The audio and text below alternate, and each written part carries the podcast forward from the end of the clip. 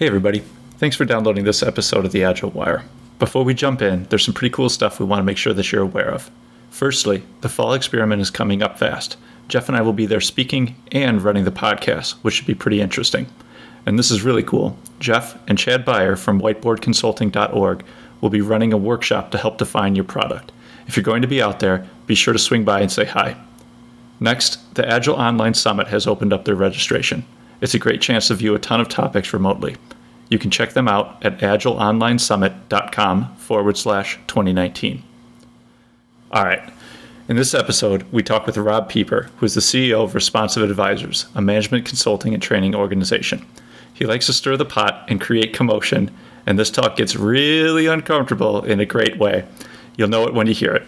Hopefully, it causes you to stop and think as much as it did for us. Hope you enjoyed the episode.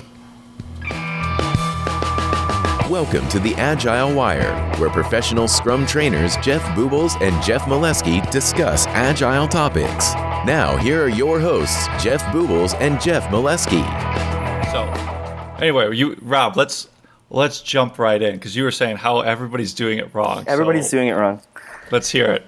So I teach a lot of classes out in the wild, a lot of public classes all over the country and private classes all over the world now. Actually, I'll be going to, I think, the UK to teach a product owner course in a month or so. Nice. But um, it's, uh, yeah, I, I sit in airplanes a lot, which is probably going to give me hemorrhoids. Um, so far, I'm good. But um, I, yeah, over and over, I hear about people using Scrum, and they're just they're missing the key elements of it. And it's like, fuck Scrum, get something done in a short amount of time. I don't care if you use Waterfall to do it. Yep. You can use Waterfall, deliver something in under 30 days, and eliminate a ton of risk without using Scrum ever. I, I actually wrote a blog post about it, how to be agile with Waterfall, just kind of stirring that pot. Um, so I'm a. Professional actually- pot stirrer. Yeah, I like that because I use that, a similar analogy in a lot of the classes we teach where I'm like, well, what's better? Is it better to do three month um, sprints using Scrum or do one month uh, waterfall projects? And they're like, people have to think about it. And sometimes they're like, Scrum, right? This is a Scrum class. Like, no, like it's all about getting it done. That's the most important part. Yeah, that that is definitely the most important part, and that's just lost on so many people. It's uh, they think it's just about following the rules, or you got to have these roles, you got to have these stupid meetings, but they miss the one piece. You you need a releasable increment, and then even if they think they have one, is it really releasable? Have you really tested? Oh well, it's too expensive to test. You know, we've got to manually this, that, and the other.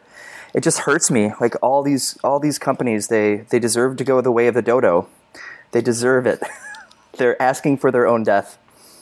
Um, but anyway, I try to I try to I try to help as much as I can. What Do you think question? though?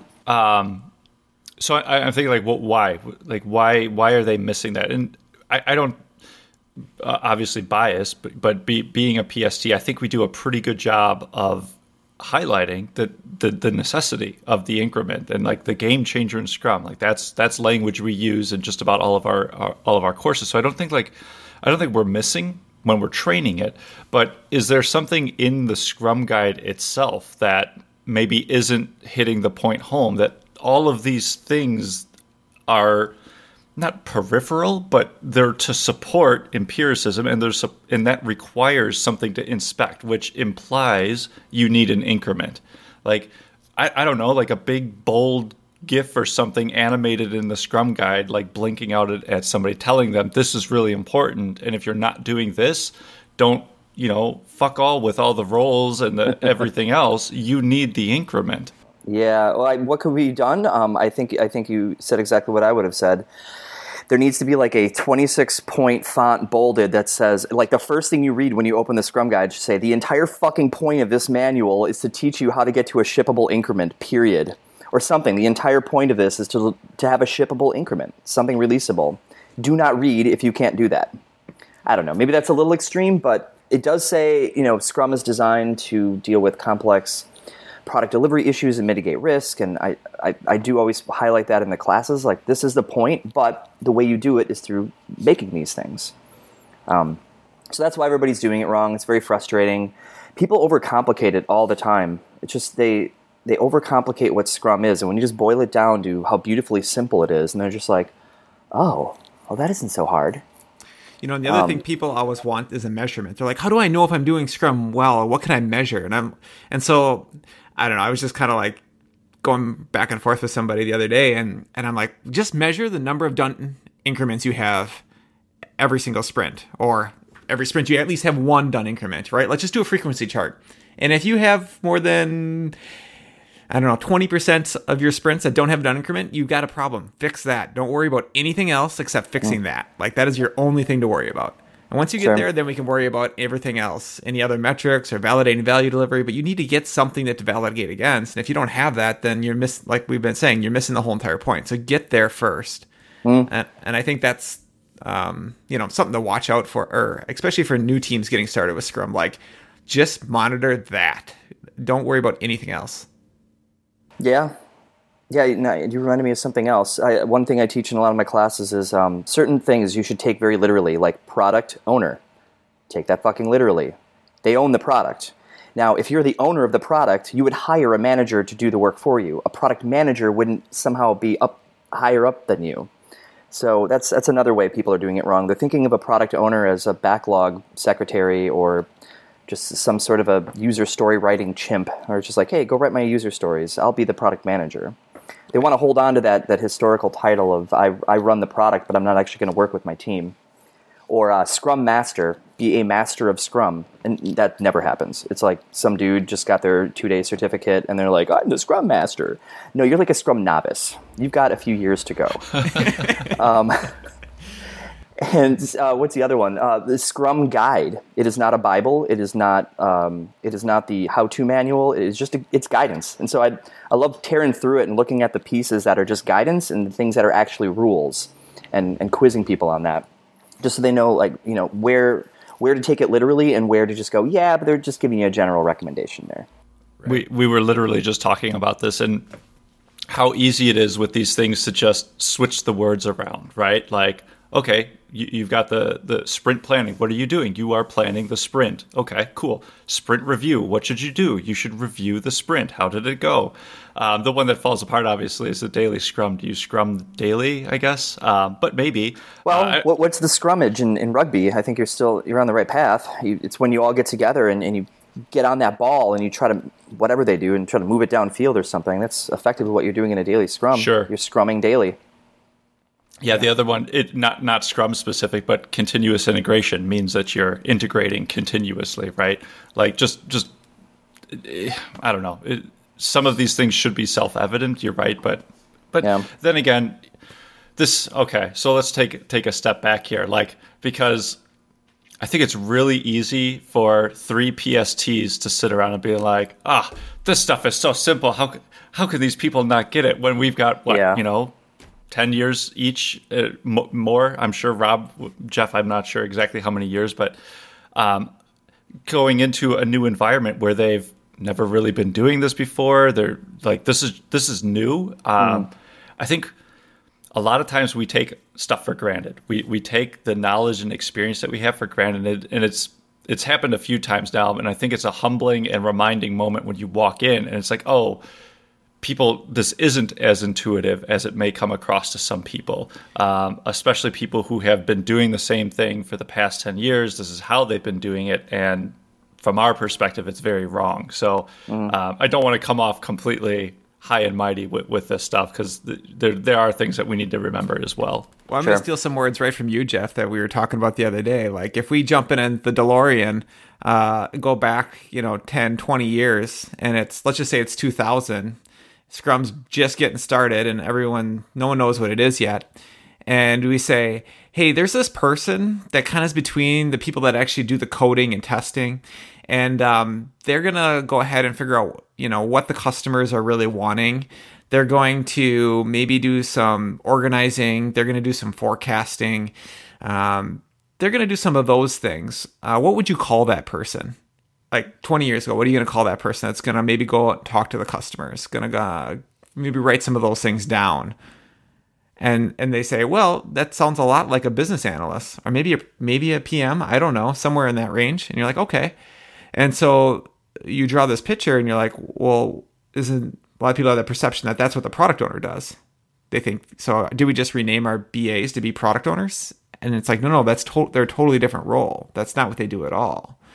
You know, their job is to really own the product. They're the CEO of the product, whether you have, you know, two or three people doing the work or you have 5,000 people doing the work. If there's one owner, one CEO. And so it's, it's just a very different mindset. And I think people too often go back to like, it sounds like something a BA would do. And so let's just make it this BA role. And it's not. So I don't know. I'm just the analogy. I think i'm just thinking where people are coming from, and I think maybe that's why it gets misinterpreted because they just try to simulate simulate it to something that they've known in the past, and it sounds a lot like a BA when they start to put the pieces together. Sure. Yeah, they're all doing it wrong. Yep.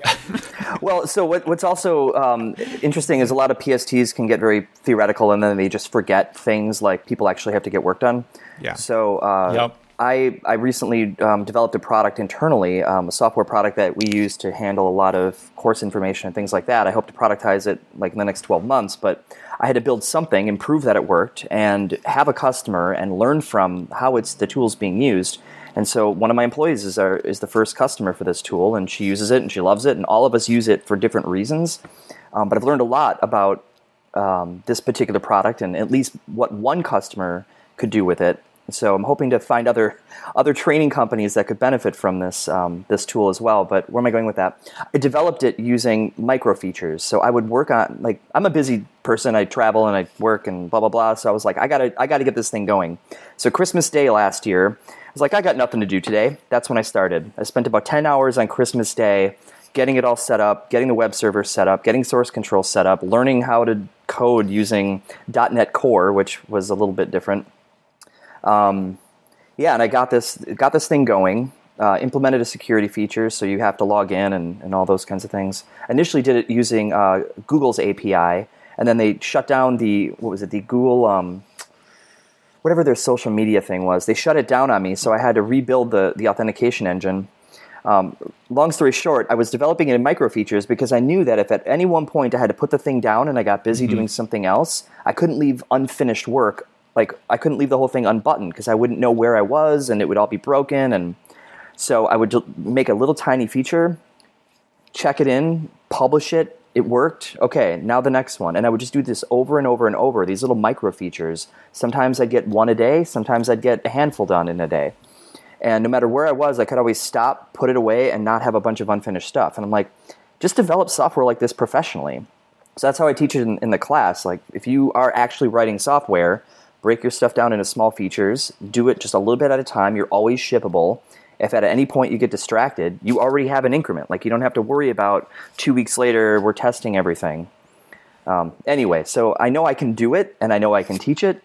Can I get other people to do it too? I don't know. Sometimes. But Robb, that's not very efficient. Yeah. I mean, why would you go through ahead, go ahead and, and do all that when you you know, you could release multiple times and like, man, integrating all those times? Like, couldn't you just ba- big, get that up into a big batch and like deliver it all at once and reduce your transaction costs? I'm smelling sarcasm. yes. yeah, that, that's another topic I love talking about is the, the balance between efficiency and agility. So agility is often inefficient. Um, when you reduce batch sizes, you have to do a lot of the same things over and over again. But much like in, cus- in anything you do custom, um, yeah, it is inefficient to do custom work, but you can't really you can't really be that efficient with software. It's not like mass production where it's just repeating the same thing over and over, and you're trying to make it um, less wasteful. But yeah, I guess you do accumulate. You, you do pay for some waste developing that way, and it will probably take longer in some ways. But where you'll save time, and I hear me preaching to the choir, but you're going to save time in uh, all the integration and all the bullshit you do at the end when nothing works, or you try to integrate it and everything's broken. Now we have to go back and redevelop some features. And your cost of delay, right? Because you can use it right away instead of it sitting there waiting to be used because it because it's Yeah. not functional. So If if you are actually releasing, yeah, you uh, the cost of delay is is far lower if you're getting something out of it and still learning as you're using it. So we were able to learn as we used it, and not all of the features I wanted developed are there right away. And uh, my the one employee I have that's using the the product that we're that I built. Um, She's always got new ideas for features, so I try to go in there. Which ones can I do in a short amount of time? And um, but anyway, I, I got an MVP out. I'm learning a lot from it. She's learning a lot from it. Uh, the team is learning a lot from it. So there's a few other major pieces I want to put in place before we try to go live with it um, and invite other training companies to use it. But I don't know. Keep talking about the software product. What else you got? yeah. So you mentioned something a little earlier, like, oh, we talked a lot about the product owners and how they're doing it wrong, and we've come to that conclusion. We talked about the increment and how that's so important, and how, but we didn't talk about the Scrum Masters uh, and how they just, hey, you got you went through a two day class, now you're a Scrum Master, right? Um, and I know you wrote an article recently about uh, Scrum Masters and becoming an Agile coach, and how long do you need to be a Scrum Master before you can be an Agile coach, or what? Dic- sure. What are those qualifications to being an Agile coach? So maybe we could dive into that topic. Yeah, yeah. Um, so, man, where do I where do I start with that? Being a Scrum Master takes a long time if you want to be a master of Scrum. So. I hear over and over and over again people that they just get into this because they think it pays better and they, they think, oh, I'll be a scrum master, but their perception of it is more like an agile project manager. Um, and I, I, have to argue that Jeff Sutherland at, at points sort of helps make that myth uh, a reality in some of the ways he talks about the scrum master. Ken Schwaber seemingly has a, a different view. But um, regardless, um, if you read the Scrum Guide, which the two of them have created and they still maintain, uh, nowhere in there does it say that a Scrum Master has accountability for delivery or value, but purely facilitating that, that engine or facilitating that ability to deliver value. So it's uh, that's another area where a lot of people are getting it wrong. They still think a Scrum Master is responsible for creating the burn down charts or creating um, any artifacts or maintaining things or cracking the whip on people on delivery or monitoring progress. It's like, no, it's not their job. And if you think about it in terms of someone being like a team gardener, uh, you don't make the rose grow. You you create the environment or you influence the environment to make it possible for roses to grow, but you don't directly make a rose grow. You don't directly make the team do anything, the development team. You don't directly make a product owner do anything, but you can influence it. And somebody's got to kind of watch the garden and make sure that the entire system is behaving as intended. Mm-hmm. And sure, it could be the product owner playing the role of a scrum master, but someone has to play that role. Uh, where am I going with this? Um, yeah, that's that's a common area people are getting it wrong, and so they they're focusing on the wrong thing. They're focusing on learning to be a better agile project manager than they are focusing on being a systems thinker, focusing on uh, watching the system play out, teaching, coaching, advising, and, and working with the team to a level to raise their level of performance.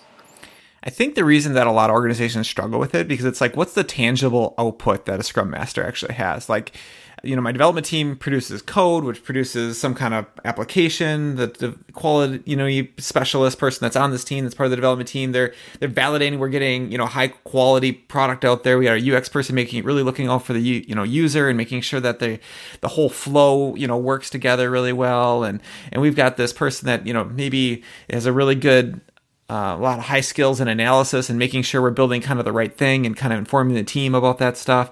But what does a scrum master person actually do? Like, what do they do all day? and and I think that's where people get you know lost because it's like there's what it's all the soft stuff that they're doing. It's it's um, I, I really like this. I was in a class a few months ago with uh, a team and they were kind of doing a restart. We were doing um, a PSF, and their Scrum Master had just um, come back from maternity leave, and they were like, "We don't really know what this person did, but she was gone for three months, and like everything didn't work that well, and we were kind of like we we're missing oil in our in our engine, our car engine. Like we're the engine, and we're missing oil. Like she just keeps everything running smooth. She came back, and it was just like." Man, it was just so much better. Everybody feels better. Things are getting done faster. Like we're we're all organized. Like we're organized and we're making better decisions as a team. Like we're just syncing and we're collaborating better. Like all these things happen, and we never really realized what she did. It just it just happened, and so now we really you know realize the need and the for the scrum master and we really appreciate her so much but so much more than we had in the past so it was kind of just a really cool story right from a development team of you know this is like the first few hours of the day um, in a PSF. So like they hadn't gone through much, but they were like already articulating like when we got to that first Scrum Master slide, this is what we think a Scrum Master should do, and this is our experience with it. And I thought that was pretty cool. That's awesome. Uh, you, you, you, had that question. What does the Scrum Master do all day? It's actually a video I created, uh, a little YouTube video. The Scrum Ma- is the Scrum Master a full time role? What do they do all day? uh, anyway, so it was a fun. So what did you say make. for those that haven't seen that video? What do they do? Uh, yeah, influencing without authority. Man, I haven't seen it in a while. Um, yeah, it just the things that they do that influence a team or helps a team, and uh, it, the impediment removal. I mean, that that right there. If you just look at the amount of impediments in any organization, that's a full time job to remove those. Um, there's so many things that drag a team down. It's obnoxious, and the sky's the limit. I mean, start with I don't know expense reporting policies. You know, look at time tracking policies. Look at um, the disruptions of moving people around on projects all the time. Or uh, man, the sky's the limit. Every organization's got a, a million reasons why why Scrum teams are going to be slow, and they wonder, well, did we just hire the wrong people? We just got to crack the whip on them? No, just remove all the roadblocks, remove all the things that are in their way, and they, they will speed up quite a bit. So yeah, a good Scrum Master is helping knocking those things out. Earlier we were we were talking about Scrum Masters and Agile coaches, and I'm curious because mm. I, I don't know the answer to this question where the Agile coach even came from. So in Kanban, we've got the the service delivery manager, in extreme programming, we have the coach. In Scrum, we've got the Scrum Master. But where where did this agile coach role come from? I don't know. That's a good question. I don't know the history of where that word came from. Um, my guess is it came out of XP and just sort of evolved as the the word agile became a thing because XP predates agile, I believe. Right. Um, so XP had the coach before agile was a word and maybe people just borrowed that idea. I'm not sure, but Scrum doesn't obviously have a concept of an agile coach. The Scrum Master fills that responsibility through service to the organization. Um, but without getting too academic, uh, oftentimes organizations will have agile coaches that will work with Scrum teams that help teach Scrum Masters how to do their jobs and kind of play this um, systems thinker, but for multiple teams or for a department or, or something like that. I mean, that's that's how the industry has interpreted this role, or how it's used in a lot of in a lot of ways. But so, do you think that's hurt, harmful or helpful? Uh, to do what? To have the label agile coach? Yeah, essentially what you just described, right? Like, oh, we we elevate our agile coaches because they're the ones that can teach and coach our scrum masters mm-hmm. instead of just having more experienced scrum masters who through their service to the organization are now going out teaching and coaching um, i mean I, am a little bit biased to that, but I personally I think it's harmful. So now you yeah. just have scrum masters who look at their career path and progression to be, oh, now I want to be an agile coach, and that means something different than just being a great scrum master who serves the organization more. Uh, yeah, I'm not a big fan of the label agile coach, and I've resisted using it in um, literature on our website and, and, our sales process. Unfortunately, the world understands what an agile coach is, and they know how to buy that. They don't know how to buy more complicated things like an advisor. What is an advisor exactly? So I've been trying to distance myself from that word, but it's not really helping with SEO. Um, isn't that awful? Sometimes you got to sell what people want to buy. Yeah. But the reason I've been distancing myself from that is, yeah, this this term agile coach is like it's getting another meaning, and what's really annoying is the level of quality I see is it varies greatly what does a coach do? Well, I mean, if you really think of a professional coach, they don't really do a whole lot of anything. Um, they're going to ask you a lot of hard questions and they're going to hold you accountable. Is this the type of person we need running around an organization to help people with Scrum? Sometimes. But if you look at that agile coaching stance model from, uh, oh God, what was it? Uh, where does that come from? The Agile Coaching Institute? And you know the stance as an agile coach might play. Sometimes it is professional coach, but I too often run into coaches that's where that that's all they do. They don't teach, they don't consult or advise. They just flip questions around back on you. Well, what would you do in this situation? And they kind of just stand up all proud. That annoys me to no end. Yeah, I think so, there's a time and a place for that, right? Like it depends on the team's maturity and where they're at, right? Like eh, yeah. if they're that beginning level team, you can't take that stance. It's just not what they need. They need a mentor. They need a someone to kind of just guide them and say, "Here's what you need to kind of do to get the foundations right." And then once you got that, then I can start asking you questions and see how much you actually learned about the whys behind what we're doing. And then after that, we can start brainstorming together as peers and you know figure stuff out. So, yeah, I think I think you're right there. I think people do stick to stances too too much, and they take more of a I don't know dogmatic approach sometimes to coaching. I think this is all I do is answer these questions mm-hmm. um, and, and, they don't go into what they should be doing. Yeah, I, I do agree with Jeff too. Like, I don't think there's a need for agile coaches. I'll, I'll make a bold statement. I don't think any organization needs an agile coach. I think you just need good scrum masters that can serve at all three levels like they're supposed to in scrum. And if you have yeah. that, then you don't need coaches. Um, so, you know, what do we do? We advise and help people get to that level. But I think the industry says looks at it and says, well, the economics, it's really great to be an agile coach. So as fast as I can become a scrum master, within the next year or two, I want to be an agile coach. And then once I'm an agile coach, then I can, you know, bump my pay up. I can now advise multiple teams, and now I'm, you know, th- at this Yeah. different level. And it's it's like, well, that's not the point. You know, it takes a lot longer to be at this advising level where you've seen so many different things and served the team, the product owner, the organization, and solved many big organizational issues, right? So, Sure. Yeah, my, my path to get here, I, I wrote about it once, just you know how I got to this agile coach level, because a lot of people, I, I'm not even really an agile coach anymore, but how I got here, like it's just it's a weird, nonlinear sort of uh, bounced around a lot. But um, I mean, my story goes back to I was a technologist. I mean, I was 13, learning to program a Commodore computer, and then later on, I uh, ultimately went to school for electrical engineering and came out. I was a software engineer in industrial applications, and then web development, and then God, what else did I do? Data janitor work at a financial firm. That was probably the worst coding job I've ever had. But I learned all the wrong ways to write software and all the problems that traditional development have, and I saw it with my own eyes. I experienced it. And then I did a master's in business, and through that, I was learning about the way Toyota worked and the way they they uh, fixed their company from the 1950s on, and how they built a, a pretty amazing company over decades of hard work. And I started to see the the the, the uh, tie-in between what was going on in in my software development shops with Scrum and this whole Agile movement, and uh, what Toyota was doing, what Deming was doing, Edwards Deming uh, was doing with Toyota to help get them to a new level of of uh, uh, I, I don't even know how to explain it uh, to where they are basically. And I was like, oh, I know my life's work. I know what my passion is now. I finally get it. I can marry technology with business. I know what I want to do with my life, and that's how I got on this path. So I've just been learning better ways to apply a lot of Toyota thinking in software development, and I think if you want to be if you want to get into this line of work and you think, oh, all the money is there, you got to go through that path. You've got to experience that. You've got to get that education. And the more broad you can be in all of those fields, I think the more it will help you be a good advisor, consultant. I mean, hell, even, I hate to use the word, but agile coach. Um, you can't just take an agile coach, run them through a two day class, and congratulations, you're a coach. Well, you're kind of a worthless coach because you don't really have the business experience, you don't really have the technology experience, you don't have transformation experience or change management experience, but you're called agile coach. And the more we have those people running around making a lot of money, the more the industry goes, these people are idiots. Why do we need one of these? They're expensive and I don't see how they help.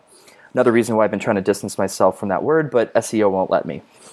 Yeah, it's interesting because I've I was talking to um, somebody in a large organization, and they're and they were talking about how they're really struggling to find good agile coaches in their area, and that they would hire or they go through like sometimes two to three hundred interviews to find one Scrum Master. Actually, is what they were looking for, not agile coaches, one Scrum Master. I think I know who you're talking about. Yeah, I think we were talking to this person at, at the face to face about this. But Yeah. like, it's kind of crazy to think about, like, I don't know, just what people call a Scrum Master, what people call an Agile Coach, and what we really w- are looking for, and how there's just such a big discrepancy out there um, from what from the intent behind that role. There is, and I think, uh, I mean, with my clients, I think they, when they meet us, when they work with us, they appreciate the difference that they see immediately, especially if they've worked with someone else where it didn't work out for them. I mean, an example, I've got a client on the West Coast that they had another trainer in there. I won't tell you what they trained because I'm trying to stay out of that controversy, but they trained something that, you know, they were very dogmatic about. And they, as a trainer, they couldn't really answer the questions the class had about practical application and about some of the things that just didn't come right out of the manual. And the trainer would kick those questions away and just like, no, we're going to talk about this specific thing. And needless to say that this, the students of this class didn't really appreciate the training as much. And so when they came to my class, they're thinking it was going to be more of the same. But it was a completely different course. Not just different class and a different under, uh, way to understand it, but I do have the experience. I did have, I did go through those pains. And so I could relate it to the real world. I could, I could do these kinds of things. And that comes with experience. So you know, congratulations, you're a trainer after a two-day class. If, if that's if that's the approach to creating trainers, you're creating a lot of trainers that just don't have the experience to answer the questions. And while they might be able to walk through the slide deck, um, they're they're just no more than a YouTube video at that point that you know has flesh and bones. So yeah, let's let's transition here. So I I haven't had a chance to read it, um, but I, I'm pretty sure I know closely what it's about. So you you had put something out there as far as being nice isn't so nice. I think was mm. was the title of the article. Um, I like like I said, I suspect it's very close to. I, I think it's Lencioni's um, "nice versus kind," uh, telling the kind truth versus being nice. But that's my assumption. So uh, yeah. lay the wisdom on us. Lay the wisdom. So the the history is, I did an assessment with a client in the Midwest, um, in Michigan specifically, and going through all the interviews and all the learning about what was going on there over three days, what we discovered was they were highly conflict avoidant. They were really nice to one another, so much so that the technology group didn't even realize that the business people who consumed their services thought they had a gave them a grade of an F, basically. If when pressed for a score on a you know on an academic scale, um, they gave them an F for their services, and so that was shocking to this particular uh, technology group. Um, but they'd never really asked the question. They never surveyed for, say, Net Promoter Score or something like that. It was a fairly small group, but big enough where they should know these things. And um, what it really came down to was just everyone was so nice, and oh, but they do such a good job. They, they work so hard, even though they were ineffective and slow, and no one was happy with their services. But everyone knew each other, and it's so nice. So yeah, I mean, to your point, like there's a difference between nice and kind. I think uh, if you really want to if you want to improve, you got to address the issues that are there. And if you don't address the issues, you can't improve them. So you, you've got to find a professional and kind way to address conflict. And conflict doesn't have to be about fighting, it can just be, hey, Johnny, um, I noticed you came in like 15 minutes late and, and the meeting started. Um, it kind of hurt my feelings. Like, we, we have to now rewind and, and talk about that for 15 minutes again. Um, any chance you could, you know, come in on time tomorrow? That, that's an assertive, professional, nice way of calling someone out for being late to a meeting. But when you don't call people out, they just keep doing it. And that behavior becomes now an example that's set for other people. And now everyone's 15 minutes late. So you, uh, if you don't address conflict, if you don't, uh, if you don't find a professional way to deal with it, you can't improve. You can't hold people accountable. Um, you just you can't be an amazing organization without in some way having some conflict. Yeah. So you can't. Uh, yeah, being nice can can actually hurt you. Yeah, Too I really nice. like the analogy that Lencioni gives when he's talking about like, hey, what would you rather do? Would you rather sit in a two-hour meeting or a uh, go to a movie for two hours? And like, pretty much everybody would be like, yeah, I'd rather go to a movie for two hours. And they're like, well, why? And be like, well, it's exciting. Like there's drama. Things actually happen, you know? you're like, well, why doesn't that happen in your meeting? Like this is stuff you're going to have to do. It affects, you know, you personally. And if hopefully if you're meeting, like you're, you're meeting for a purpose, right? Like what, you should be interacting with it. Why wouldn't that be more engaging than, than watching somebody else that's, you know, this fictional thing that's actually happening? Um, and so it's just really interesting and usually it's because like your your whole point of like well we're just being really kind to each other and we're not uh, are nice to each other. We're just not talking about the things we need to talk about, and so it's just a formality. Uh, but yeah. if we're having those conflicts and those good debates back and forth, um, then it should be exciting. I know when Jeff and I were working together, there'd be times where we'd be going back and forth and be like, "Are you two okay? Like, are you guys like gonna start throwing fists? You know, like?" And we're like, "No, we're just getting passionate about something. You know, and we're debating." And and people like just are not comfortable with that. So it's just. Um, it's just an interesting thing. I think we we deal with it a lot more up here in the Midwest. Like we have this Midwest nice thing, and the further north you get, the more, worse it gets. Uh, yeah, uh, is my experience. But Midwest nice, yeah. So um, one of my teammates is from New York, and she, I, I, think that's the first time I've ever heard the expression Midwest nice. I was like, what? Midwest nice? But I don't know. She's like, well, in New York, we there's a problem. We just address it right away. Uh, maybe horn honk or whatever. Chicago is like I don't know. I live in Chicago here, and um, yeah, people are people are nice when you talk to them, but when they're in their car, they're just mean, evil bastards. it's like that thing becomes a weapon, and people get cray. Wow. Anyway, yeah, Midwest nice. It's a problem. Um, the West Coast, they're just too laid back, and they're kind of. I've got a client out there. They start work at 10 a.m. and they're they're sloppy. Like like not sloppy, but like they um they come back from me. They they're late to everything. It's a cultural thing at this company. So they come in late to work. Who knows when they leave work, but you know, whatever. It's like 10 a.m. Maybe I show up at 10:15. Oh, I got a meeting at 10 o'clock. I'm gonna come at 10:30. Oh, did I miss anything? Eh. And nobody calls them out, and they just have this sort of like really laid back culture. And I, I don't know, not a lot of I don't know where I was going with that. Just yeah, I see a lot of different cultures in, in my travels. I got to go to Malaysia last year. That was interesting. How is that different than like other areas? surprisingly not that terribly different. So uh, what I'm finding in my travels, and maybe I'm I'm unique in this, but I don't really see as much of a difference between cultures as some people might think. I see more of a difference between individuals than I do different cultures. So people are people. I mean, yeah, sure, we grew up in different countries with different histories and different this and that, but some people are talkative, some people are quiet, um, some people are passionate about this, some people are passionate about that, and there's a lot of differences between individuals. So I was in Sydney teaching a course, and I was going to go to Kuala Lumpur, Malaysia, to teach another course. And so the people in Sydney were warning me that oh, the people in Kuala Lumpur they can be a little bit you know quiet, and it's a cultural thing. And I'm like, hmm, okay, well we'll find out when I get there. And so then I went up there and I taught the courses, and yes, some people were quiet, but some people were not. Some people were very active and engaged and talkative. And so within the same culture, I saw a vast different or a, a wide spectrum of different personality types. What I also discovered was they had a management problem. They had a micromanagement problem that no one in the other regions knew about. And so I taught a course where there was an activity or something like that we put everyone on, and one person jumped up and started delegating and dictating and setting it, like making orders basically. And I, I just kind of jokingly said, Oh, are you the manager? And everyone laughed because he was. And so it, it, was it became very clear what was really happening. There were some people that were quiet because they were afraid to speak up because they had a micromanagement problem. The people in the other countries didn't realize it, so they thought it was a cultural thing.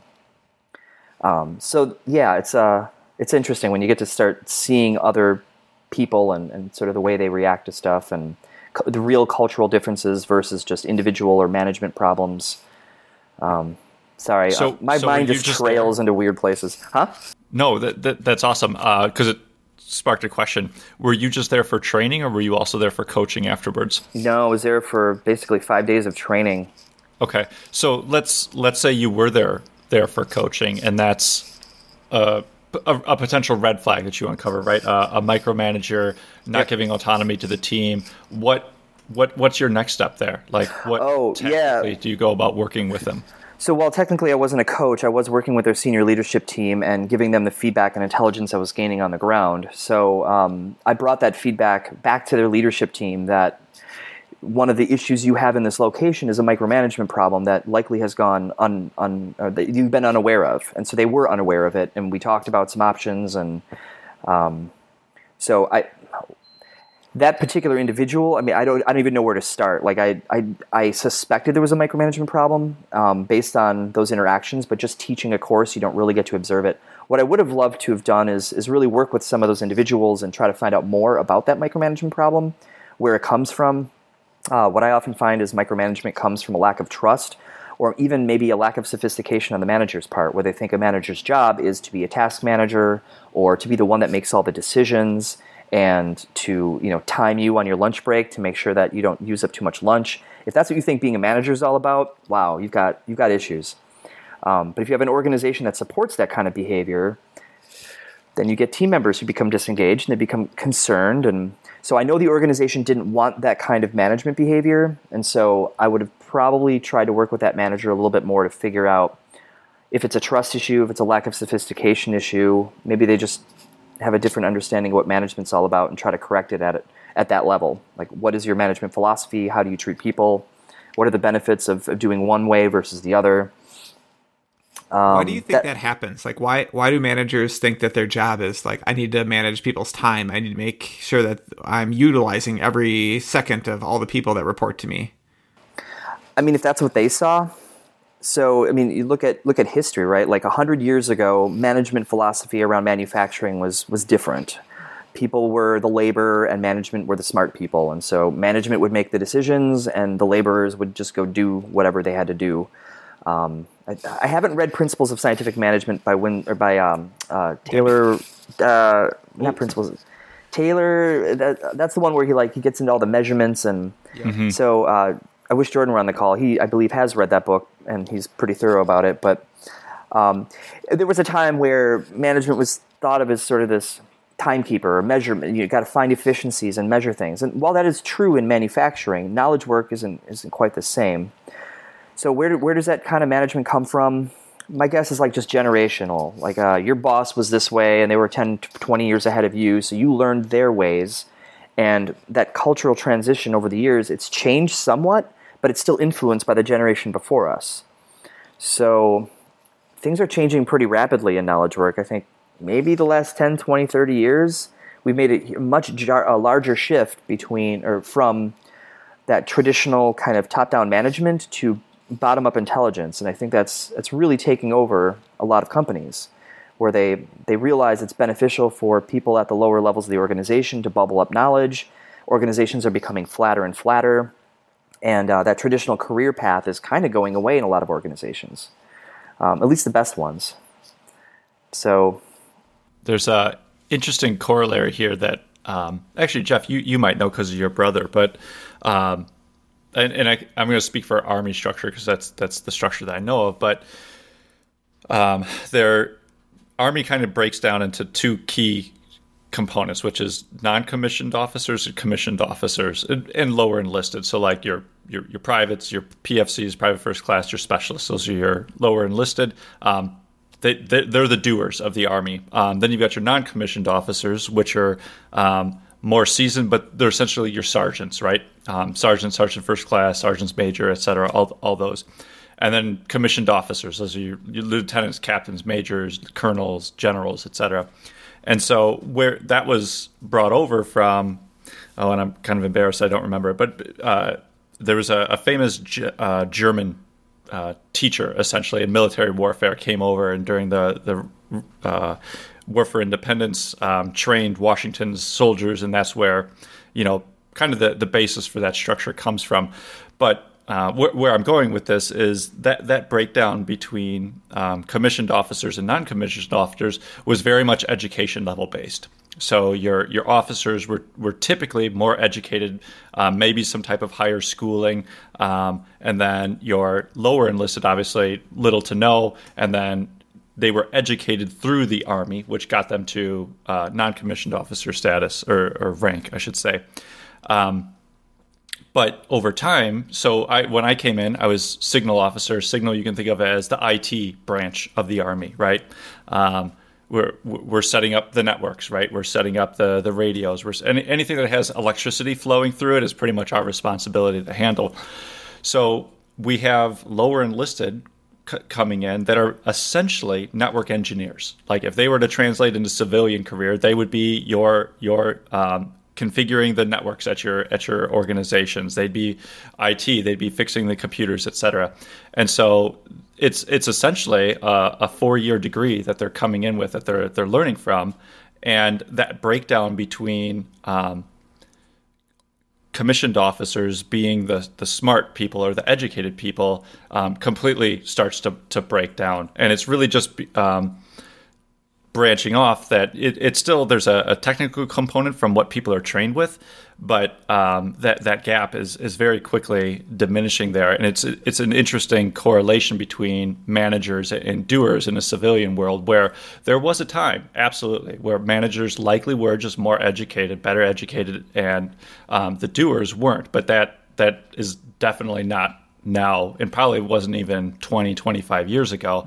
But that rate of separation of, of knowledge has has rapidly diminished over the past you know 10 to 15 years. Yeah i think you hit the nail on the head there. It's it's because we we structure our organizations um, under the assumption that those management skills those knowledge skills are scarce but they're not scarce anymore. They're actually really abundant. And so there's a different way to organize. And i think most organi- you know wherever you can get to more of a network type structure or where information can flow more rapidly and faster like that's going to just be better in the future.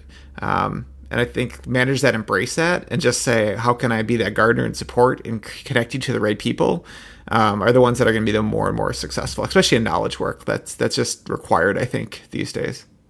Yeah, that, that, that's kind of fascinating. The uh, we talk about the separation between of knowledge between management and, and the doers in a lot of organizations, the doers have more education than the managers. Right. So, how do you manage people that are smarter than you? Certainly not the way you used to. Um, right. and when you're talking about knowledge work, everyone has knowledge. I mean, you're hiring lots of college educated people. There are a few people that don't have um, that education. So, I suppose in knowledge work implicitly there there isn't as much of a gap, if any.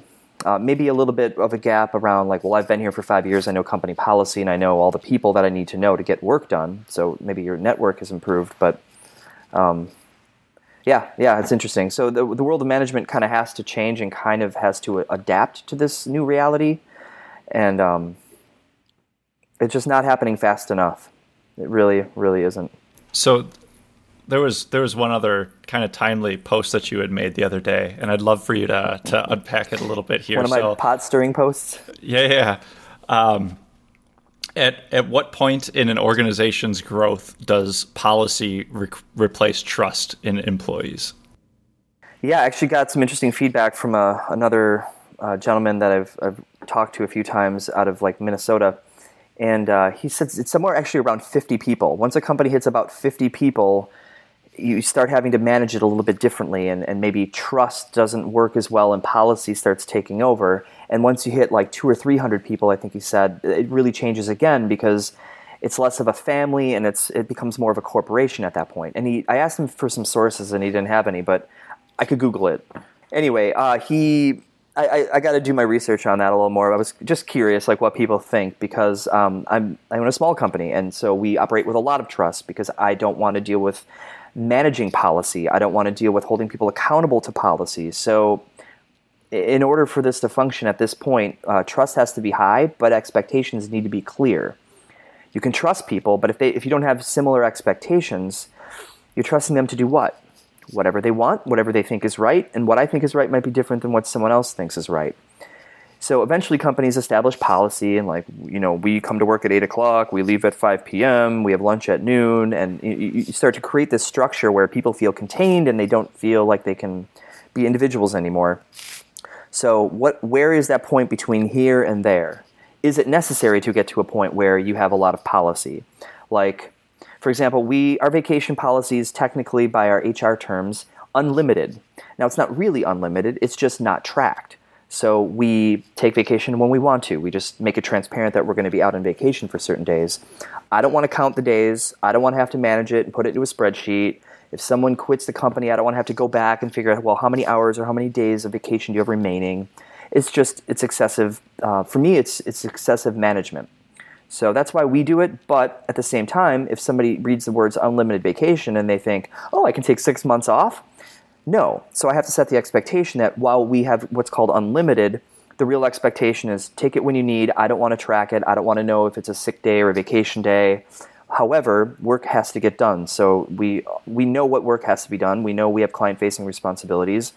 Uh, no, you can't take six months off of work. Um, just try to set those expectations about what unlimited means. What's that? Do you, do you have help? Um, I guess support that by giving more transparency into like, hey, here's like actual like financials of the company, and like if you take six months off, mm-hmm. uh, we can't pay you this amount, or we are going to be losing money, and you're not worth us it to have you as an employee, right? Like you just kind of like I think the financials can be a lot more transparent in a smaller company, and it's like, hey, there's only a few of us if one of us takes advantage of these policies or the lack of policies, we're all going to have to pick up the slack. And I don't want to do that to my, you know, group of people here that I work every day in and out with.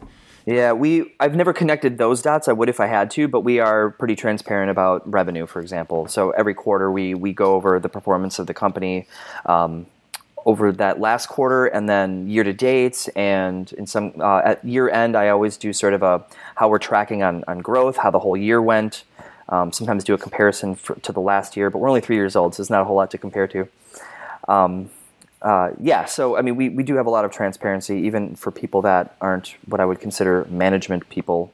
But everyone in the company knows kind of how we're doing. Um, but yeah, I, I, if I had to connect the dots between vacation and, and, that, I would I would certainly point it out. And maybe people do because you are that transparent about just how things are going, and they just kind of like, yeah, yeah I can't take four weeks off, you know, and just like abandon this client because it's going to affect the financials, and I don't want the company to do poorly, right? So yeah. Yeah, so I mean, we, we don't have a lot of policy. I do have an HR group that we work with that kind of helps keep me in, in line because you, you do need to deal with human some human resources topics uh, just because there are some laws you have to follow. But um, yeah, our policies are designed to be as minimal as possible. We don't have a drug and alcohol policy except for just don't come to work wasted. like don't be wasted at a client. Um, that's pretty much it. But like if you're drinking at work and it's like a normal social function, that's cool. Like if you want to have a beer teaching a class, fine. Just don't do weird stuff. That's that's really the, the general spirit here. And some of the cl- it's interesting you bring that one up because that was um, at, at, a previous organization. You know that was a lot of consternation around just the the drinking, and so. Um, sorry, I had another idea just pop into my head about about that, but it, tangentially related. But um, it, it was just weird that at what level do you? I get like sorry, my brain's all over the place. But I get a little frustrated because it's, it's at what point can you just not count on a person to be an adult? Like have have some basic things. Like to your point, you can't show up to work wasted. Okay, like that should probably be common sense. Like, do we really need a policy in here that says that, or can we just say, you know, hey, if if uh, I I'm going to answer my own question because this is just kind of stupid that we we have to have that, but. Um, by the by the same token is okay. So we, we create that policy, and then you get to the point where every every exception has been now had a policy to create create it, and so maybe you've got 20 pages worth of policy of proper and improper internet usage, right? Like, at, at what level do these things just become stupid that every exception has now need to be tracked in part of a policy versus just, I don't know, general blanket statements like, don't be dumb, don't look at porn on, the, on your company computer, right? Like, don't do that because that's stupid. Uh, but no, now we've got like this you, you want go ahead, Robb? Oh, I want to riff on that for a second. so it's interesting you bring up the porn thing because so I, I have I, I, have a friend from a foreign country and we were discussing just differences between that country and the United States and I was just curious about some of the differences. One thing I would say is is maybe not uniquely American, but one thing about us is we have this Puritan culture where sex is thought of as like, oh God, we can't talk about that, we can't look at that at work. But how do you think we all got here? We were born because two people had sex and this happens every day. This is a normal human behavior. It's much like shitting. You have to do it, or you will go a little crazy. And if you're not doing it with someone else, you're going to do it by yourself. Why can't you watch porn at work? Why couldn't you rub one out at your desk? Can you imagine if, it, if culturally we were totally okay with this sex thing? Because we're okay with watching gun violence on TV, and that's maybe that's influencing our, our gun culture and our gun problems. But forget that we're okay with murder. We're just not okay with beating off at our desk. So I'm all for porn being okay to watch at work. Wow, you're you're definitely a bit more extreme uh, than, than, I am, but Woo. but I think the spirit of what you're talking to is an interesting topic. Like, where did we draw the line? Where did we draw the line and say in video games, it's okay to run around and shoot people in the head, and that that's an acceptable form of violence to us. In movies, we we, we see it. It's yep. it's okay. It, that is an acceptable form of violence. Even like Mad magazine, right? It, it's cartoon, but I remember like the covers of Mad and like dude's head would be exploding and all that, and like we've we've just as a culture we we accept that. Um, for better or worse, gun violence is, is, is certainly an issue and, and, a hot topic in the news, and we've to a certain degree come to accept that. Um, I remember being a depressed wreck um, after the first school shooting. Like I was in tears, literally. And now El Paso, and it's like, yep, it sucks. It really, really sucks. But certainly not to the the same degree that I felt a, decade or so. So um, I, I guess I'm less interested in rubbing one out at the desk, so to speak, or watching porn on a work computer. Um, it's not something that I would do, um, but um, more to the spirit of it, it's kind of interesting to think about where where we found things to be socially acceptable and not. I think another very small instance of that is littering and people throwing cigarette butts out their window. Like we socially accept that it is acceptable for people to throw cigarette butts out of their car window when they're f- flying down the expressway. Um, we socially accept that it's okay to go out and have a few beers after work when we know that any type of alcohol in your system impairs your ability to react um, in situations. Uh, so up to a certain threshold. Um, sorry, I think we're going down a rabbit hole with this, but well, I think I'll tie it it's, back for us here. So we were Policy? talking, yeah. As, uh, we we were talking earlier about um, conflict too, right? With different levels of conflict, and especially in the Midwest, like we have this Midwest nicety. But I think a lot of times people don't want to deal with the conflict, so they they create policies to deal with the conflict. So then it's just like, oh, it says here on Article one two four eight nine that you actually can't look at anything like this on your computer and you did that. And now i just i don't have to actually have a conversation about judgment calls. I just say here's the policy and sorry like i'm writing you up or whatever you're doing. So it's just like because people don't want to have to have conversations or hard conversations uh, they just want to they want an easy out and so they create these policies. That's my that's my theory i guess. Especially as companies get uh, larger and larger they just think hey, we we don't really trust all these people because there's so many now. Like we need to put something in place so people aren't dumb, and we don't want to have hard conversations with people. So, and I and what I've seen in small organizations or organizations that have grown quickly is those people that were that first thirty, like they resist those policies. Like I mean, like it's the plague. Like they are the fighting Mm-hmm. that stuff like tooth and nail. And then you get to that 150, and those people are like, "Hey, we're gonna like they're ready to take that next step," and they're like, "We're not gonna go. We're with those 30, 130." And like everyone else is like, "What's the big deal? Like we're now a 500 person company, you know." Um, this is what they do, and those those people from those you know that 30 and that 150, they just they just won't tolerate it, and a lot of them leave because they don't they don't like that type of culture that But comes. so, do you think that goes hand in hand though with organization expanding and structure? So let's let's take a, a non-typical example, and let's just say we're mini orgs within an org, or more of a ne- nexus type organization, right? So we've got little areas that are self self-contained profit centers, for instance, i- inside of an organization. Do you think you'd still have the same want, desire for those types of policies, or do you think it would be unique to each mini org that they would just figure out what is acceptable for their microcosm of a culture? I think if they had full accountability for like financials and like whether they exist or not within the org, they probably would just figure that stuff out. And they would say, well, you know, if you're sitting there and you and you're always coming in at ten, um, we may do we need a policy or do we just need to have a conversation? They'd probably just have a conversation because it's like when you come in at ten and leave at four, that doesn't provide as much value as we need from you. You know, certain person. Let's have a conversation about that. You know. Um, and so, so I think you're right. I think they would self-regulate as long as they had the accountability to deliver as a unit. Yeah, I think expectations are important, and policy is a way to set them, but it's just more precise. Like, you may not watch you porn at work. Okay, that's a pretty clear rule. Um, how about in general, uh, do not violate cultural norms at work? What are those cultural norms? Well, we don't beat off at our desks. That's, you know, we, we, we think of that as weird. Uh, don't drink excessively at work. We also think of that as weird. So, you know, there are times when people are going to violate the expectation, even though they didn't violate policy, or they violated policy, but they stuck to the general expectation. So, where am I going with that? I mean, sure, don't come, in, come into work late.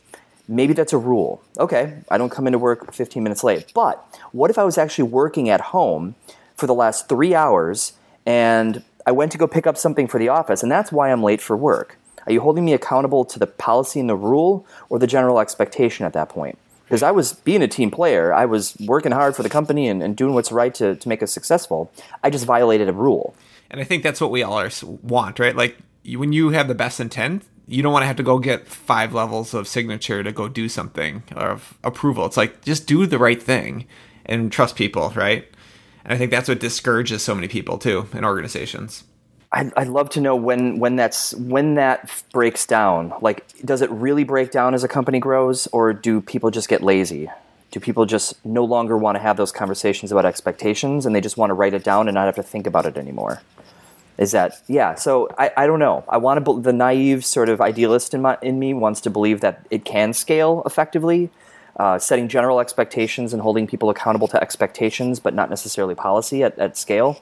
Um, I just I I love I got to do the research. So I was going to write a blog post about that. And so where I started with that blog post is rather than write a blog post no one's going to read, I started with the topic and posted it just to see if it generated interest. And so far it's not generated as much interest as it, it as it has interested me. So maybe I won't write that blog post. That's a really cool example of an MVP right there. Yeah. Um, why why bother writing a full blog post that nobody's going to be interested in. Just throw something out on LinkedIn and see if people are interested first. Yeah, and sometimes the posts I put on LinkedIn actually uh, uh, inspire me to create blog posts um, based on some of the things people say. But um, yeah, I, I, like to write about fringe topics. I like to write about stuff no one else is talking about or no one else is thinking about. But then again, if no one's thinking or talking about it, are they going to find it in a Google search and end up reading my blog post? So to some degree, you got to, I don't know, if you want to be read, you got to be talking about pe- things people are interested in. So um, yeah, it was an experiment to gauge interest. Actually, so un- unrelated to anything, but I was going to ask you the question earlier when we were getting ramped up. Uh, how, how come you uh, didn't make the, the trip out to Agile 2019 this year? Oh, let's see. So it is a damn expensive conference to attend. Um, last year I was a speaker, so it, you know they paid for my hotel, and um, I just basically wrote off the, the plane ticket. So it was the hotels usually are the most expensive piece of a trip. Uh, flights, a few hundred bucks, um, and it's a you know week of time. I had uh, a couple, I had two training classes this week, so eh, those are the reasons. I mean, uh, uh, frankly, I go to a lot of Agile conferences. I speak at probably six a year, and it, it, becomes a lot more like preaching to the choir, or you're just hearing the same things over and over with a slightly different spin. And every speaker is trying to have a slightly more controversial topic to get you in the room, and then you get there and it's just the same thing. So um, I've been personally trying to get more involved in. Uh, conferences that are not agile related. So I'm going to be speaking at a PMI conference, like their global event in um, Philadelphia and I think I might be the only person talking about anything related to this world. Um, and yeah, a different group of people. I'll hear some different things. Um, the PM, the PMI groups that I've been involved with so far, they have a very different understanding of what agile means than we do. So mm-hmm. that's interesting but scary because they also have a lot of influence and they're talking to executives and they're spreading these misconceptions.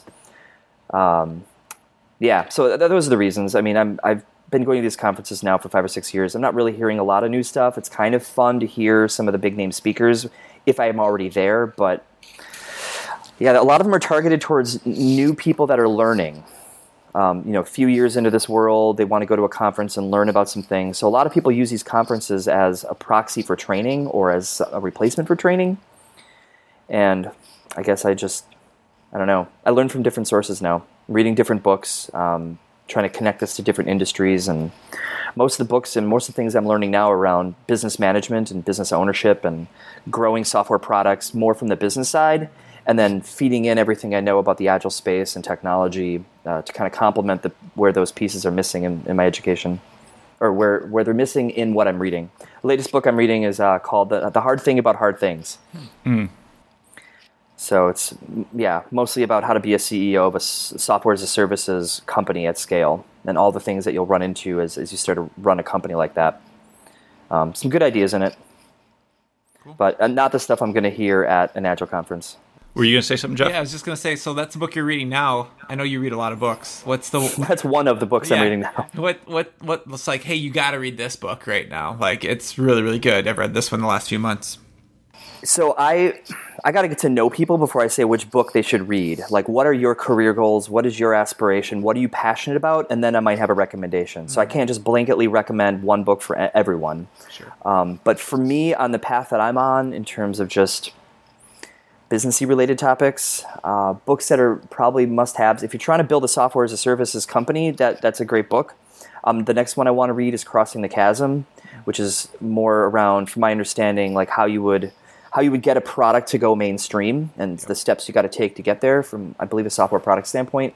Yeah. So I read that one not too long ago and I was like it's okay, but like it felt dated. And it is like really? 10 12 years old, something like that now, I don't know, something like those range, but it was okay. I thought that like, you know, I have a rating system. I would give it 3 stars. So, um, I thought it was okay.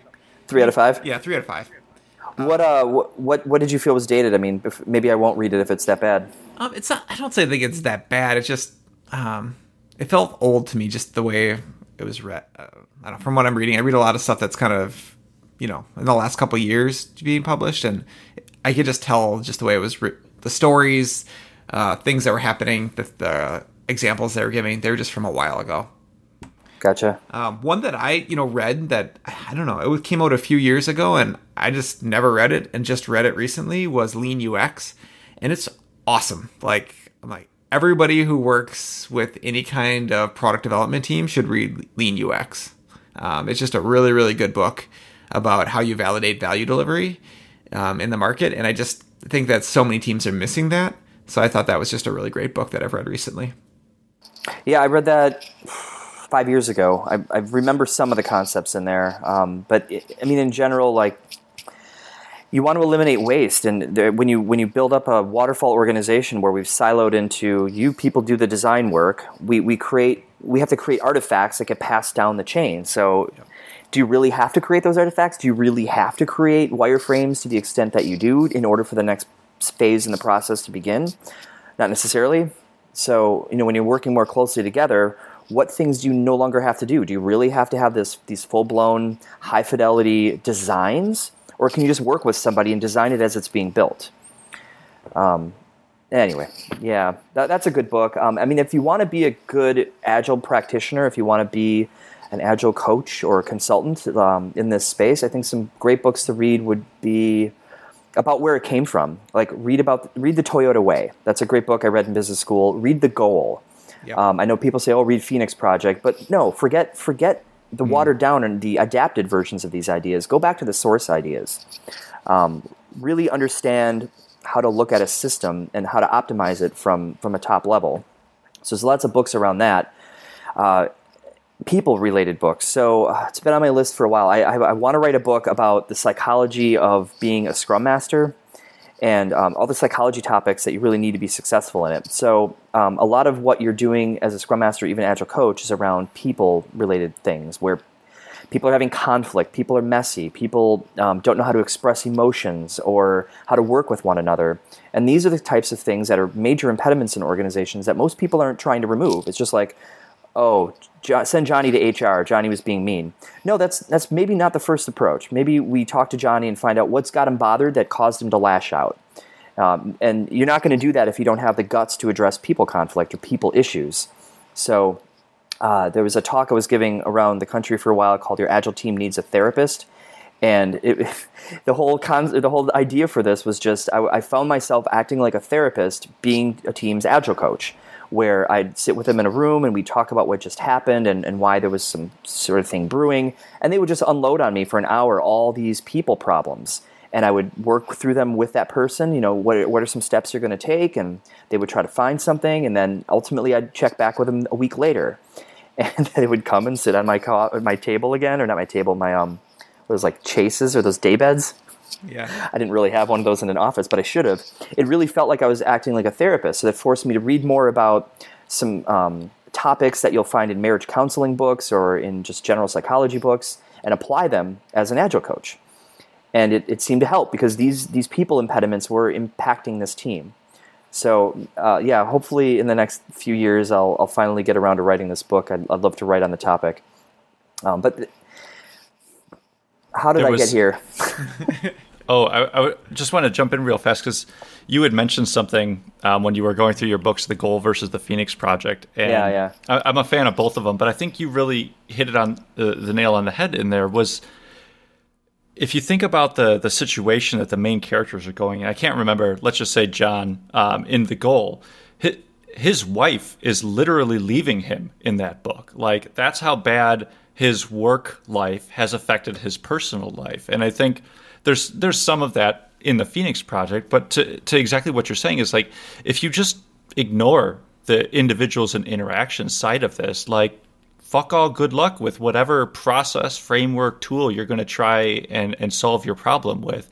If you're ignoring the fact that you know, people are complex and you have to deal, or I shouldn't say deal with, you have to pay the right amount of attention and effort into fixing those things first before you worry about, okay, you know, why aren't you coming to the daily scrum or whatever that other thing is that you're going to try and deal with. So I, i'm right there with you. I think the goal is a great book and i think because it, it really talks about the the impact outside of work that your work life is going to have on you yeah, it's it's tough for a lot of people to completely separate the two. You you come home from work and you take that drama home with you, and then you unload it on your family members. Or if you're happy at work, you come home and you're positive, and vice versa. You've got a crappy home life and you're bringing that baggage to work. So um, uh, yeah, they, they definitely impact one another, and these are all these are all people problems. Um, to me, a scrum ma- a good scrum master is not only somebody who understands Scrum and all those kinds of things, but can work with the people that are making the software. Um, yeah, I would say that most of the problems that you deal with as a scrum master um, are going to be people problems. The very rare. Absolutely. I mean, most most technical problems get solved by the team, and they can figure a way to do that stuff. Like we, we've built these kind of products, and you know, someone's done this before. It's the people stuff that's really really hard, and yeah, those skills are sometimes hard to find and hard to filter through when you're going through the interview process too. So, uh, is there anything, Robb, that you'd like to plug? Plug. Oh wow. Um, if you're in Chicago, the People Side of Software is a meetup that um, my company hosts. We every month, like every four weeks, we basically have a different speaker coming in and uh, talking about usually people related people related topics. Um, your podcast. This has been fun. well, we appreciate it. You know, I can't say I, have heard a lot of audio podcasts, so I don't know what to compare it to, but this was uh, an enjoyable way to spend my Saturday morning slightly hungover after going out with some friends last night. oh, good for you, man. Yeah, so that just kind of gets us into another topic. So we just want to thank all the listeners that are out there. Um, we've put this out there. Jeff and I had got some feedback that they liked hearing the conversations we were having. Um, we started inviting people. This was an experiment, and uh, we've gotten a lot of people to give us a lot of great feedback. We really appreciate that feedback. We appreciate all the people that are sharing this, and we just ask that um, if you find value in this podcast, that you continue to share it with people. Hit that share button. Cool. Cool. All right. Th- thank you very much, Robb. All right. Thank you. Thanks. Thank you for listening to the Agile Wire. We are consistently inspecting and adapting ourselves. We would appreciate feedback at feedback at theagilewire.com or on iTunes, Spotify, or Google Play Store.